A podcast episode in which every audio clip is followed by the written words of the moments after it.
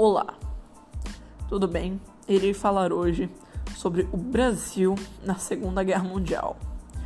No dia 1 de setembro de 1939, as forças nazistas alemãs de Adolf Hitler invadiram a Polônia, dando início à Segunda Guerra Mundial. O Brasil passou a participar do conflito a partir de 1942, levando três anos para se, para se adiantar, né?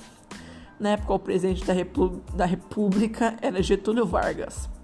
A princípio, a posição brasileira foi de neutralidade. Eles não atacavam ninguém. Depois de alguns ataques a navios brasileiros, Getúlio Vargas decidiu entrar em acordo com o presidente americano Roosevelt para a participação do país na guerra.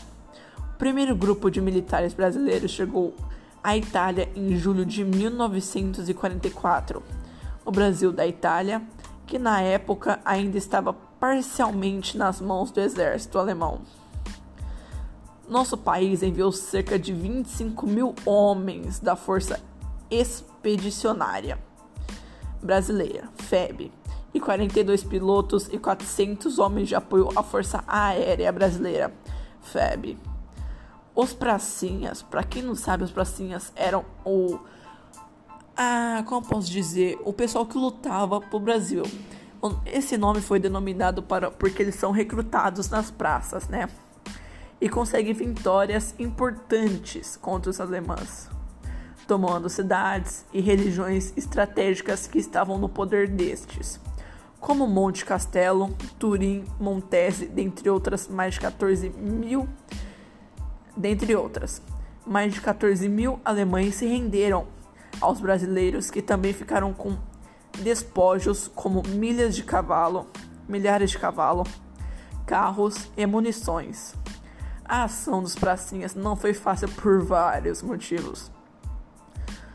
O primeiro, porque o treinamento recebido no Brasil e nos Estados Unidos não era muito próximo à realidade da guerra que encontraram os soldados não estavam habituados ao clima frio dos, dos montes alpinos e que atravessavam a Itália, e nem acostumados a lutar em local montanhoso, só na Batalha do Monte Castelo.